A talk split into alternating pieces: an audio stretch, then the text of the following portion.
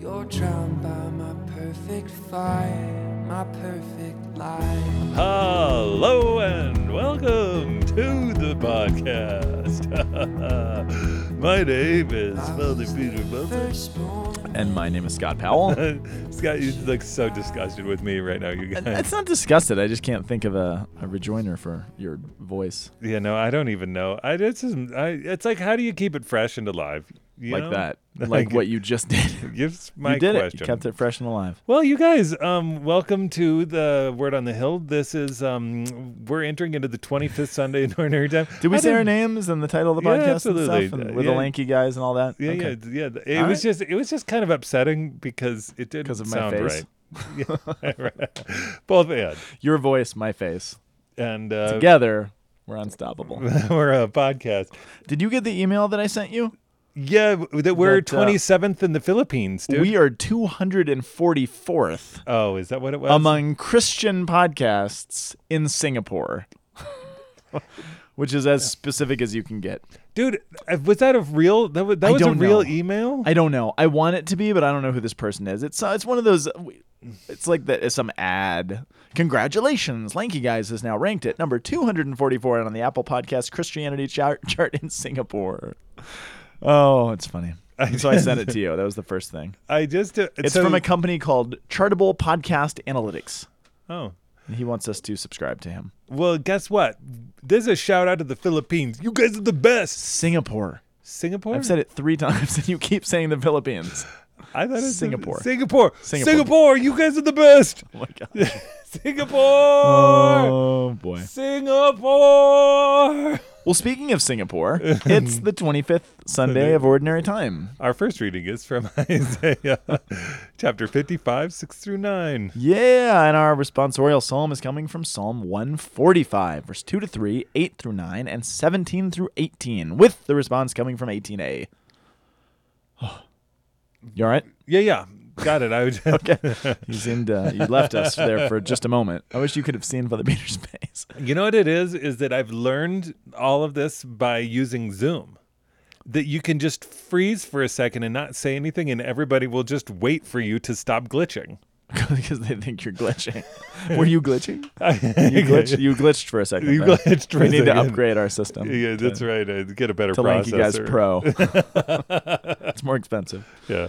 Our second reading is the, from the Philippians, Yep. uh, chapter 1, 20c to 24, jumping to 27a. A little piecemeal, but it uh, it doesn't lose anything. I would contest. Yeah, it, w- it was like one of those things where, like, why did you take the time to pull anything out of that? Because Paul gets a little verbose in here, and I think the church is like, all right, Paul, get to the point. that, that is what it seems like an editor did at this point. all right, our gospel is coming from Matthew chapter 20, verses 1 through 16, also A. Okay. Okay. Okay. right, well, thanks, Uh, everybody. Good to have you. So, Isaiah. Seek the Lord while he may be found, and call to him while he is near. So, Okay. here's what we should say about Isaiah. Oh, it's Isaiah. Oh, I had a. I meant to make an Isaiah joke. Okay. How about because the first reading? No, I don't have one. I'm just like, hey, guess where the first reading's from? Because you think that the first reading is always from Isaiah, It's- which it's not, but It's it is never. today. It's never not. That's not true. Um, this comes from what's called Trito Isaiah. So scholars often split the book of Isaiah into three major chunks. And some scholars say that there's different authors. The tradition says it's it's Isaiah writing the whole thing.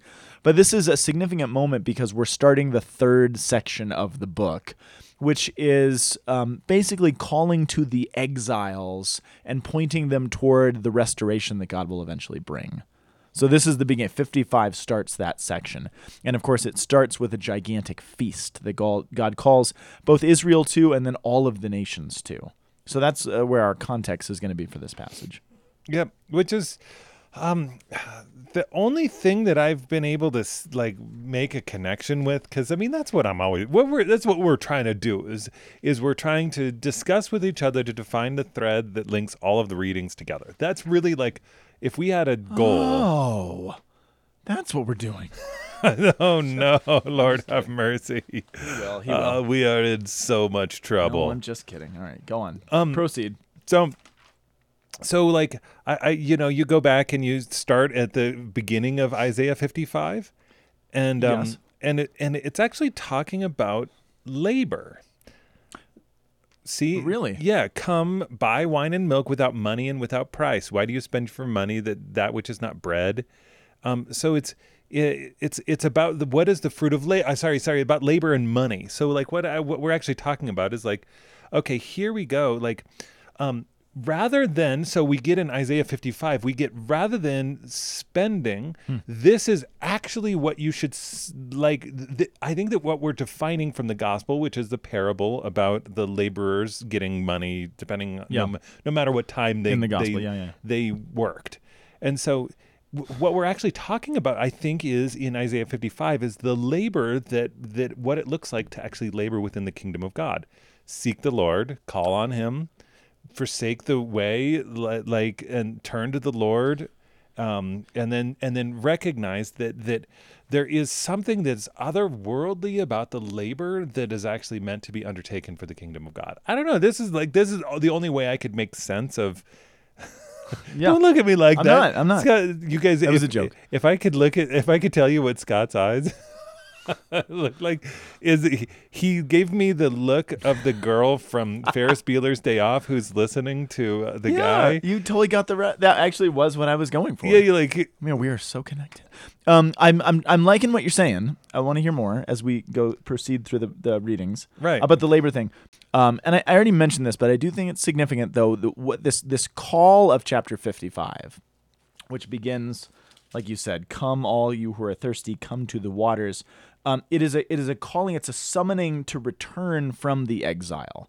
So again, this is where uh, literarily Isaiah is so weird because he spans the period long before the exile begins, speaks about the exile that he will not himself experience, and then points all the way ahead to its end and the restoration from it. So it's hard to know uh, chronologically where Isaiah is and how he's kind of getting all these visions. But this is pointing way ahead in the future for him when God is calling people who um, who are hurting back and who have felt abandoned back and who have really labored, as it says, for all of the things which are not bread, which are not life giving, in other words, to turn from those things. So it says, Come, all you who are thirsty, come to the waters. Um, oh, I remember one of my one of my thoughts. Okay, hold on. Come to the waters, uh, you who have no money, come buy and eat. Come buy wine and milk, but without money, without cost. Why spend money on what is not bread? Why labor on what does not satisfy? Listen to me. Listen, Shema, right? Uh, hear, O Israel, and eat what is good. Your soul will delight in the richest fare. Give ear, again, this reference to Shema, hear, O Israel. Come to me, hear me, that your soul may live. I'm going to make an everlasting covenant with you, my faithful love promised to David. See, I have made him a witness to all the peoples, a leader to summon all of the nations. Surely you will summon nations you don't even know, and the nations who don't know you will come to you because of the Lord your God, the Holy One of Israel. He has endowed you with splendor. This is the story of the Gospels. This is the story of the church. In this kind of, uh, what, five verse summary of everything that Jesus will do and the Gospels will be. He will be the new David who summons all people back to the kingdom of God, who didn't even know that they were supposed to be there, and they will come and be in the vineyard. And this is where we begin to see the tie ins, like you said, to the Gospel, because the imagery of vineyards in the Old Testament is always a reference to Israel herself, the people of God being built up. Um, but there's there's two things that struck me about this reading. One is, and I, I read to you just everything you're not going to hear at mass, but this is the setup. that it's the just on ramp for it. Yeah, our reading today. The Come to You Who Are Thirsty. I was reading uh, one of my favorite pro- Protestant commentaries on this, and there's a, a comment a comment on this passage where this these Protestant scholars who I really like went out of their way to say, I thought this was funny. Um, the waters that, G- that that God is calling the people to come to you who are thirsty, come to the waters. The waters are um, a figurative figurative symbol for spiritual refreshment. It kind of a couple different times and a couple different ways refers to these waters are not literal. These waters are figurative. They're symbolic, which if you're a Catholic, you should be thinking of baptism. What is the water through which we are brought to the table of God and into the kingdom? It's it's a it's a subtle veiled reference to baptism, of course. So I thought that was significant. But the other thing I'm also hearing is this woman at the well. And she is kind of becoming a little bit of the paradigm for these readings for me, who is the one who sort of is embodying the fulfillment of this passage, right? The one who is thirsty at the well, thirsting for something that is not water, hungering for something that is not bread. And the one who is David comes and invites her, and she says, I didn't even know these things. And so there's there's all these kind of layers of meaning to this. And that leads me into the only I think really significant thing I have to say about this reading, which is this. And I don't know if it's significant for anybody else but me, but this is what I was reading over and over this morning, being continually haunted by, partially because of a, a class I taught last night and something it reminded me of. Um, but it says here, seek the Lord while this is our reading that we'll get on Sunday. Seek the Lord while he may be found, and call him while he is near. Which I've heard a million times before. I think many of us have. We hear this passage read at Mass every couple of years. Seek the Lord while he may be found, call to him while he is near. Um, and that's what I I want to see if I can put words to the emotion that was welling up in me about this. The new I was teaching a class on the Gospels last night, and the gospel experience, the, the situation that Jesus comes into when he is born and becomes incarnate as a first century Palestinian Jew, is a situation where all of Israel that still exists, the remnant of Israel, essentially assumes that God has abandoned them. He has left. This is why the Gospel of Matthew begins with Jesus' title being Emmanuel, which means God is with us, because the appearance suggests that God is not with us, and the people need to be reminded of that.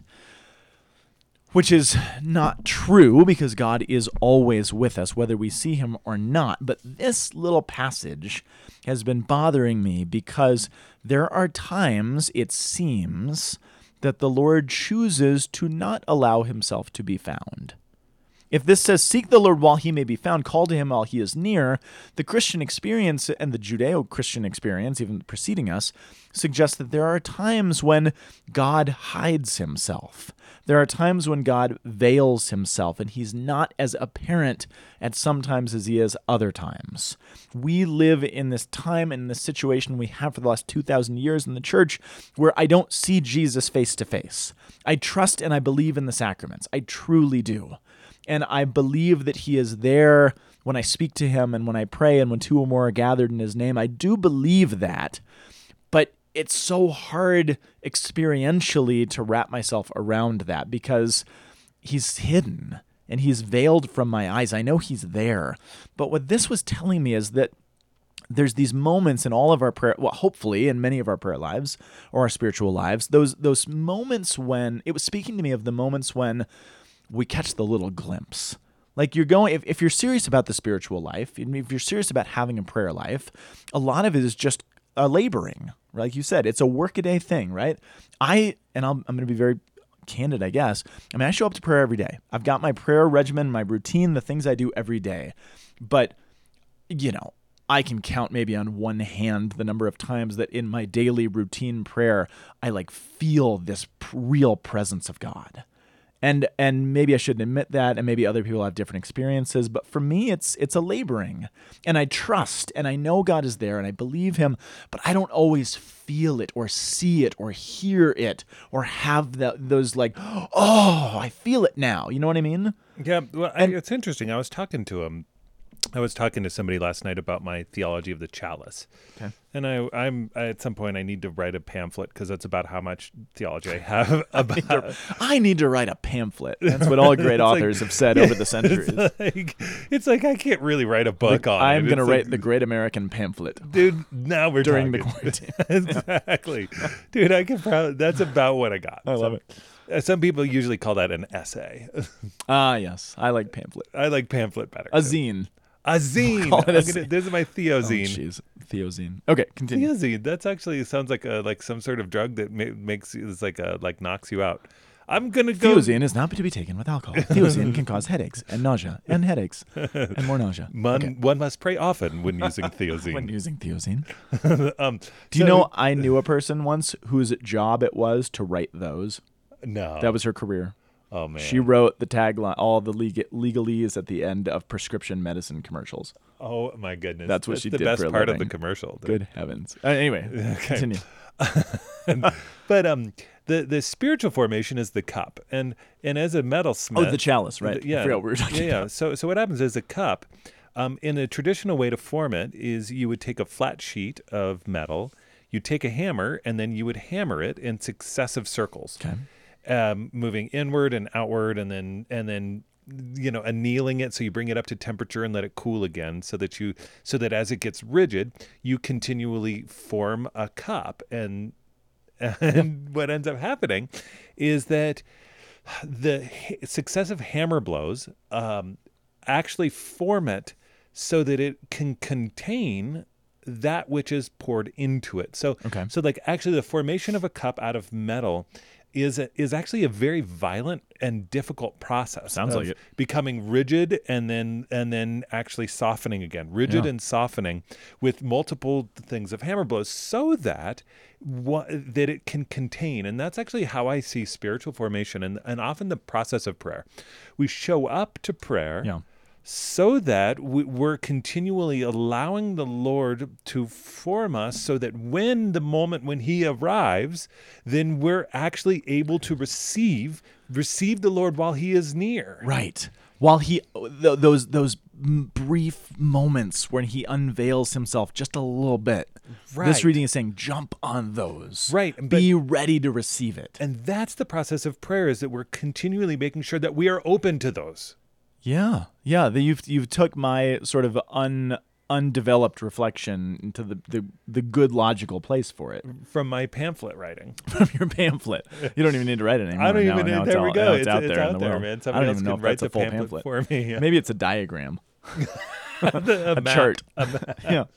Um, yeah, but I, that's that's what at, at the risk of some eisegesis of reading myself into this. That's what was speaking to me of the there's there are moments in my life, and life is hard.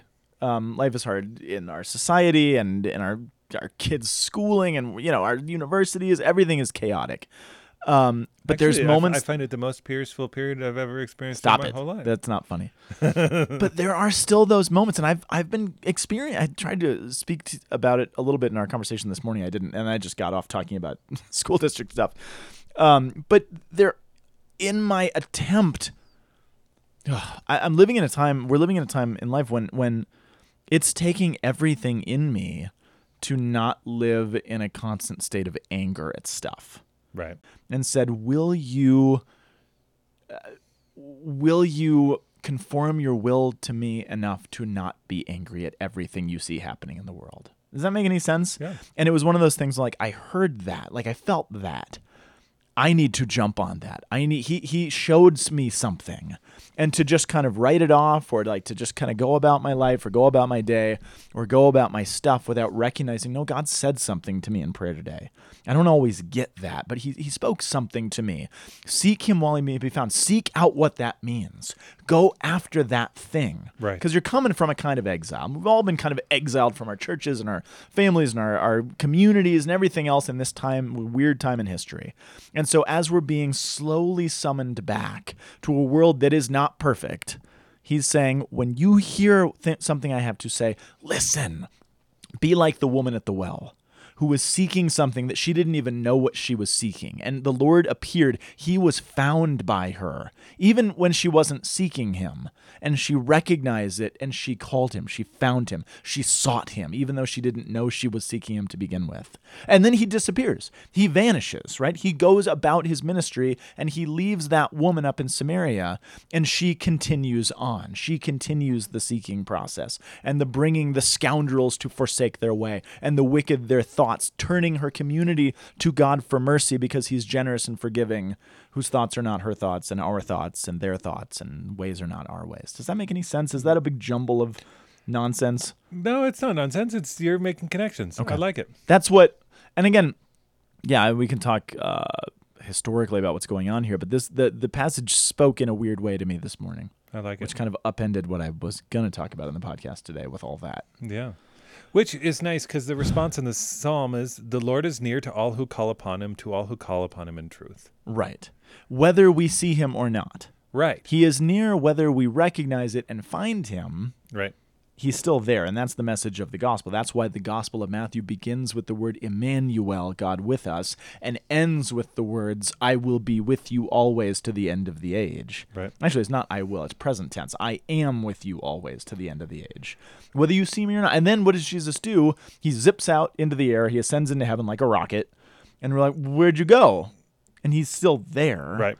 But he is not seen in the same way. I like the psalm because it's like about um I think it's actually about the the the formation process of living in um gratitude and consistent consistent clear gratitude because that's actually the formation by which we can like if you're constantly practicing gratitude you you actually can discover god it's funny. Uh, I don't know. If, well, uh, I think you're right. I think you're absolutely right. This is a it's a it's a Davidic psalm of praise. Did you know though that in the Hebrew this is formed in the alphabetic acrostic? um i will only wear gloves when reading this then because it's Acrostic? caustic Caustic. Caustic. See, It's it's acrostic, so it's the all the letters of the alphabet telling you that it's the salvation of the Lord A to Z or Aleph Bet Gimel Het well, Zemel but the A to Z I think is more specific to what you just said. Because what did you? What did you just, It's a formation in, in gratitude. all of the ways in which we should be grateful. That's why in the in the the pedagogy of the way the psalm is constructed, is saying you should thank him for everything from A to Z, from beginning to end, from top to bottom of your life. And it's constructed in an acrostic to remind you that when you're praising God, when you're thanking him, when you're reflecting on his gracious and mercifulness, you should thank him all the way. Everything in your life. The good, the bad, the ugly, the beautiful, all of it. it's A kind of Z. like the first to the last. Yes. Is that a joke? Oh yeah, I see what you just did. Yeah, that's the that's how we excited That's how we that's how we finish the That's gospel. good. That's actually quite Right, good. that we should need to learn how to praise him from the first to the last. But oftentimes we Hmm. the we, we get inverted and we freak out because we're like, I, this is in an unexpected capacity. But if we have a formation to be able to receive what he's doing, then we are we grab grasp the profound work of God. You you literally just summarized the second reading. I don't know if you meant to Didn't mean to. explicitly, but you No. summarized the second reading. So this is Paul uh, writing to the church in Philippi. In Philippi, well, there's lots we can say about Philippi. Philippi, one of the things that is significant to note about it, it was um, primarily a, a community that was formed around retired military people of the Roman the Roman military. Oh, That's it was what that it was. place. I was preaching the other day, and I and I and I had Philippi in my mind, but I referenced it as um as um uh, uh Corinth. But then I was Oh, like, but then Cor- no, Corinth. I think. Corinth is sports.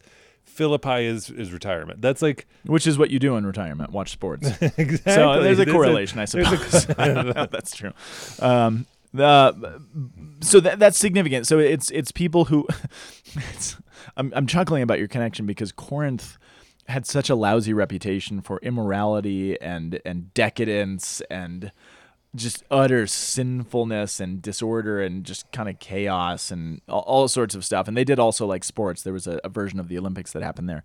Philippi, I imagine to be almost the diametric opposite because it's all these really intense, well trained, retired military people who like order and, you know, discipline and everything else, which is not what Corinth was all about. So I'm, I have to chuckle about that connection. yeah. Um, but but when Paul writes this letter to these people in Philippi who had a particular view of the world, I suppose, he's writing from prison. He makes that clear at the very beginning of the letter. I'm in prison. It's one of the prison letters, as they're called. You know, Um, I, and I really like because he's calling out in this section before we get to this about Mm. h- how like he's like he's like um uh uh brethren they've been confident in the Lord because of my imprisonment are much more bold now to speak of the word of God without fear. Some indeed preach Christ from envy and rivalry, but others from goodwill. Like it's actually this really like I love his there's this insight of saying like oh just because you're preaching christ you does not actually guarantee you that you're doing it out of the right place of your soul However, but Paul's conclusion is where the twist comes in that statement. Because Paul says, look, there's some people who are literally using my situation to stab me in the back selfishly and self servingly. Other people are doing it out of goodwill.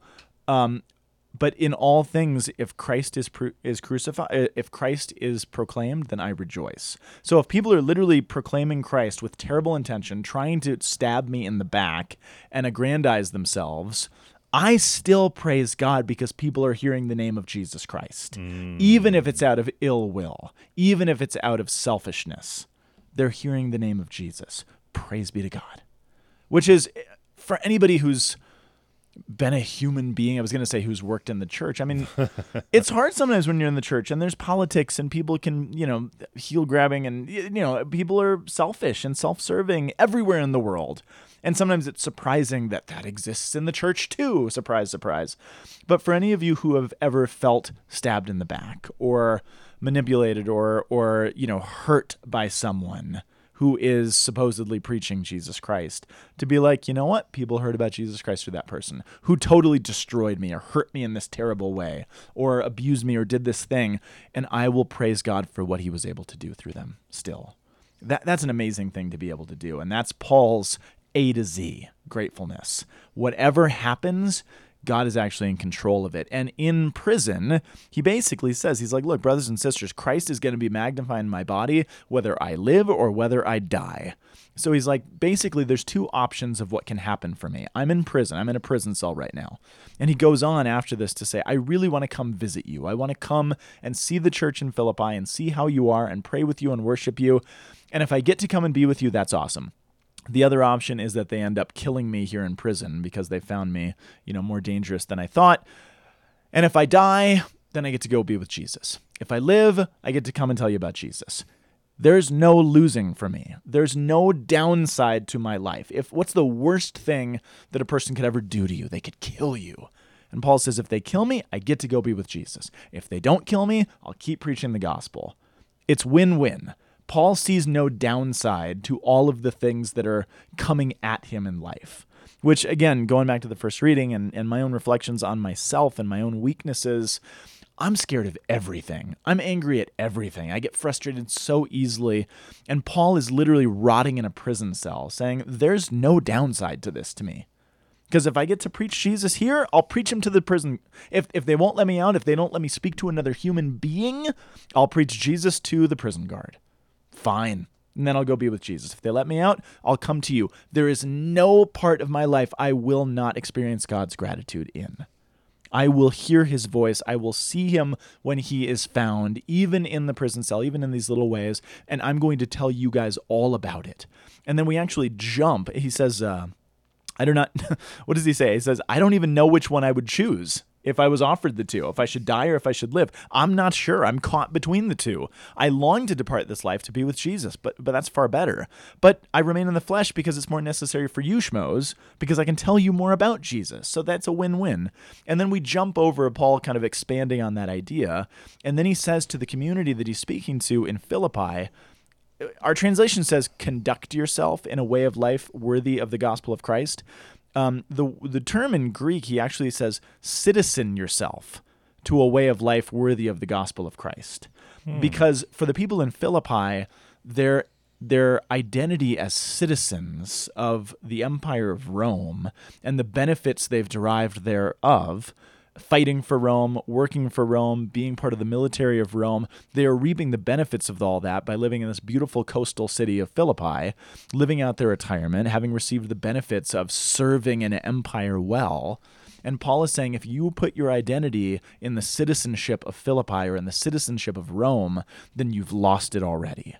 You citizen yourself to the gospel of Christ. You citizen yourself to the kingdom of heaven, which would have been a very provocative thing to say to a group of people whose citizenship and identity and political sense was very, very important to them. To them.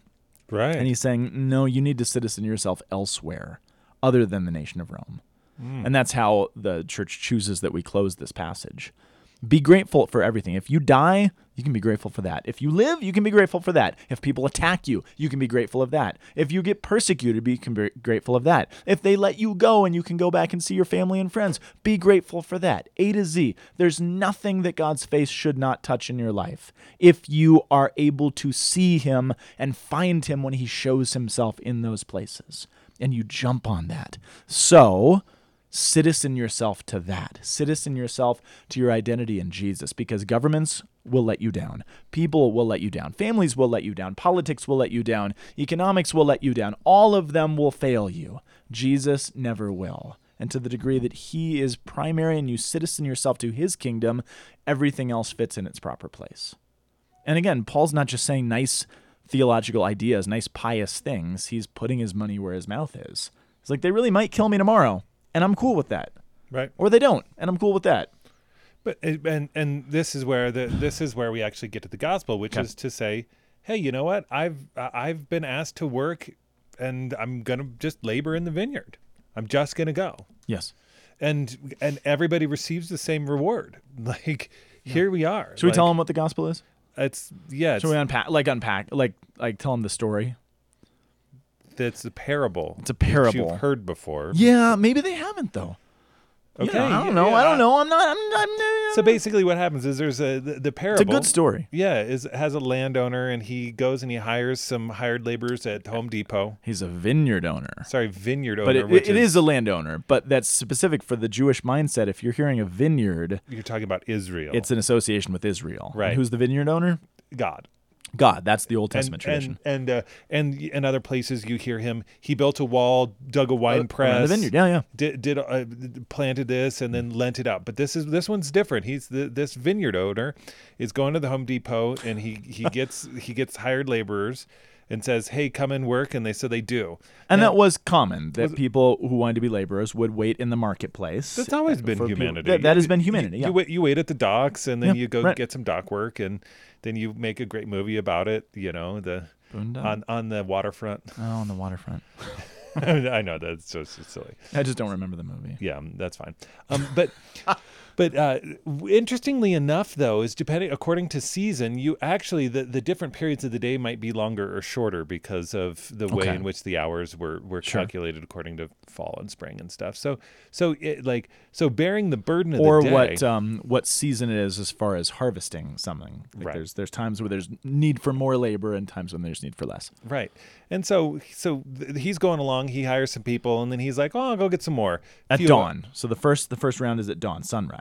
Right. Sunrise to sunset is the span of this story, which kind of matters. There's a sunrise moment where he goes out, and there's a sunset moment. Sunrise, Sunset. sunset. Sunrise. sunset. Okay. Yeah. Continue. Okay, so what are the different periods that he goes and hires laborers? Four times. Okay. Well, there's yeah. Okay, go for it. No, you no, I'm asking you. Uh, 6 a.m., Uh-huh. 9 a.m., Uh-huh. noon, Uh-huh. and 3 a 3 p.m. Okay. Why are those? Why is that significant, Scott? Because because what happens is that the, the whole story he ends up finishing, and then he says the people who were hired at 3 p.m. Uh-huh. he pays them first, and they they make a, a, a, a they make an agreement to have one drachma. You get one drachma for your work. during- Denarii. Denarii. Sorry, I don't know why I said drachma. What's a drachma? I don't know. well, what, seriously, what's the what are you referencing? I don't know. I just drachma. That's that's too specific to be. Yeah, I don't know. It's a denarii. Which, funny enough, do you know the only other place that they agree for uh, drachmas pay per day? No, D- denarii. You mean? Denarii. No, where? um, Tobit. Um, so th- Really? yeah, the angel Raphael Yeah. agrees with uh, to- so so Tobit agrees to pay him a drachma a day to accompany Denarii. a denarii a day. he pays him a denarii a day plus expenses doctor plu- away. plus plus per diem um for plus mileage. Plus my no, absolutely, and uh, to take his son Tobias to Yeah, to- inherit his To find uh, the wife. to get the uh, no to get his inheritance. He finds a wife along the way, and then and then um then the angel Raphael comes back along with him and then heals uh the heals um Tobit from his uh, cataracts The from his poop eyes. in the eye. Yeah, because from poop in his eye Poop with the fish scales. Yeah. So like so it's, it's fish scale smoke. So it's really interesting that like So I, I don't know. I just was thinking about this because because it's actually about saying like, oh, what is the the the drachma? I mean, the denarius or whatever it is is about actually accompaniment for the proper inheritance, which we see is, uh, of course, hmm. which is actually about the, what the, the, he says, the kingdom of heaven. So the inheritance that, that they're actually we're actually talking about is something much larger. Yeah. So that's the full story. So, but we have these four periods that they're that they're getting, which is it's associated with somewhere else in the gospel. I've got to believe. I, my mind jumped to uh, the parable that Jesus tells in Mark, where he overlays the events of the Passion on uh, the different watches of the the watchtower. Um, Yeah. you remember when he's when he's giving the warning to the apostles to keep watch? He says, you know, the the oh when when the the master of the house was gone and the thieves might come and rob it. Right? Could be in the third fir- uh, cock crow, um, in the in the early morning. Um, uh, cockcrow at noon at uh, in the evening. There's not, I couldn't find anything that overlaid these except the church's tradition of praying the Angelus, Oh. which is the only thing that I could find that actually does actually fit on these periods of time. Traditionally, we pray the Angelus at 6 a.m., at 9 a.m., at noon, and at 3. You, uh, the passion of uh, in John is the is the place where you see these periods. Oh, is it really? Yeah, Were you leading me to something? No, Or you no, just being no. I just was thinking you were like I didn't find it anywhere else, and then I was like, And and, then you said Oh, cock, cool. you said cockcrow, Yeah, and yeah. then I'm like, oh, because Jesus, what did he do? He gave up his spirit at three o'clock. at 3 and then you- o'clock? Yeah, so there's some. That's why I was so like, well, three o'clock. You've got noon. When from noon to 3, he hangs on right. the cross. So, yeah. so so at cockcrow, dawn, which would have been 6, dawn. right? So then the But the 9 a.m. doesn't fit. yeah, that's when he stands before Pilate. Is it 9 a.m.? And Is it Yeah, and then he's condemned to send send oh, over. fantastic! I wanted them to match up, but I just couldn't. I couldn't think of where they so did. Each one of these labors is so it's I don't know I I- don't really know the theological depth of why that's significant, but that's it's worthy worth of a noting. meditation. It's worthy of a meditation. Um, so that's kind of cool. Worthy. Well, I don't know. Maybe the laborers, it, the first laborers, are were not terribly good. so, so, so we know that there's overtones of the story of salvation history in this. right. And if that's true, we also know that Israel was not great at doing the task that God set out for them to do. Right. So we needed to get more people doing stuff because it's like these are not that great. And he's like, gosh, none of these people are actually doing what they're like. They're not pulling their weight the same way. But I will still be generous, even though maybe they're not like the, even bearing the burden of the day's heat. Now there's a, there's an implication in there, and this is just kind of we're just playing with the ideas. Yes, of course. There's an implication that bearing the burdens of the day's heat is that there, there's a standard labor here. That Yeah. that that standard labor that they actually were just doing it. There was no question about The- the ones who came early. labor. Yeah, yeah, they're just doing the thing. they're Yeah. just doing the thing as best that they can. And, presumably. Yeah. And they all get paid a day. I mean, it's not that the ones who were there all day get paid less or anything. They get paid the standard rate. It's that the ones who came late get paid seemingly so much more than they should have, um, which is which is exorbitant. And this is where it comes back to. Is it, is it referenced also? Yeah, it's referenced in the first reading that God's ways are just far beyond ours. God can do whatever he wants to. That's that's the moral sort of of the gospel and of the first reading. God can do whatever he wants to do. This is his money in in the in the parable, the landowner. It's his money, he can do whatever he wants with it. This world is God's. He can do what he will, even if it's something that we don't understand, which is where we come back to this idea of either God, why do you allow all these things to happen? Why is all this stuff happening in our world around us? Why does everybody feel like they're out to get me? Why does everybody feel like they're out to get the church? Why is all this taking place? And why does it feel like you're rewarding those who are wicked? Why does it feel like you're punishing the just and the righteous and you're rewarding the wicked, which is the mantra of the scriptures, specifically the Psalms from the beginning? Why does the world look so topsy turvy? And maybe it's just that for a period of time, when you live in a world that doesn't feel topsy turvy, when it feels like I'm doing good things, I'm doing the right things, and my life is okay.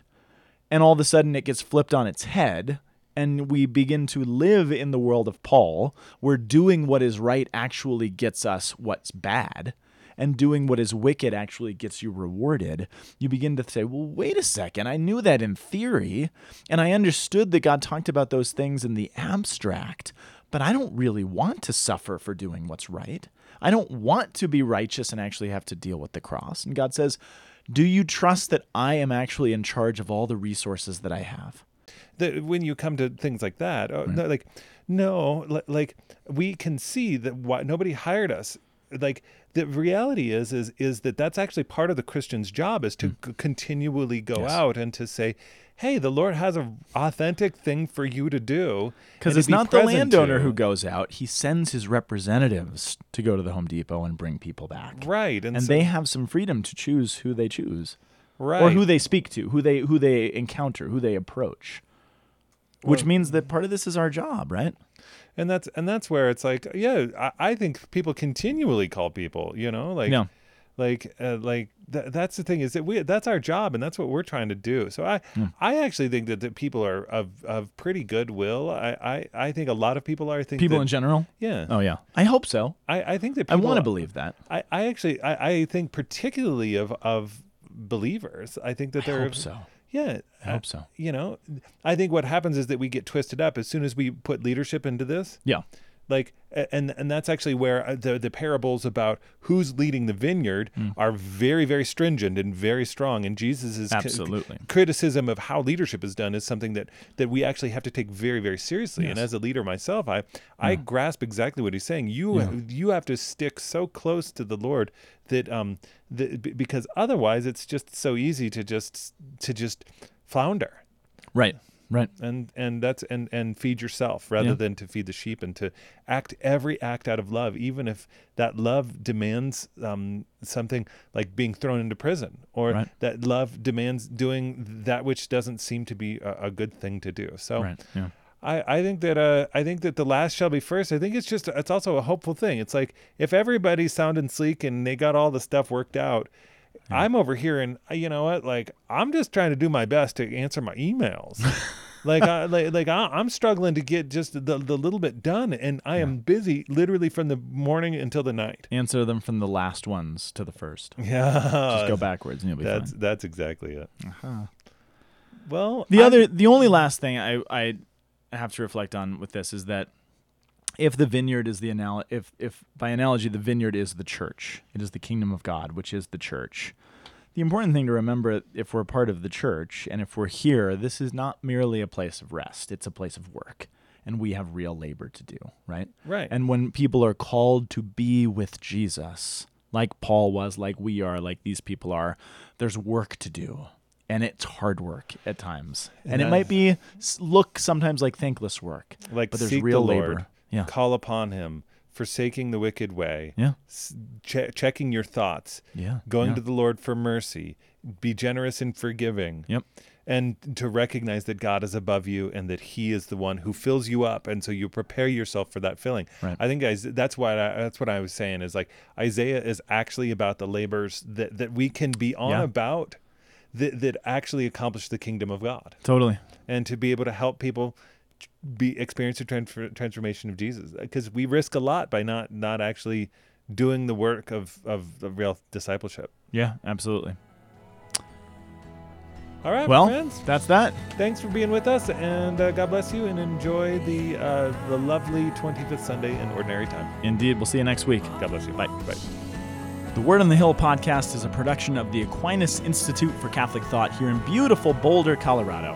You can find us online at www.thomascenter.org slash AICT, and you can find the Lanky Guys podcast at lankyguys.org. Thank you so much for listening, and we will be back next time.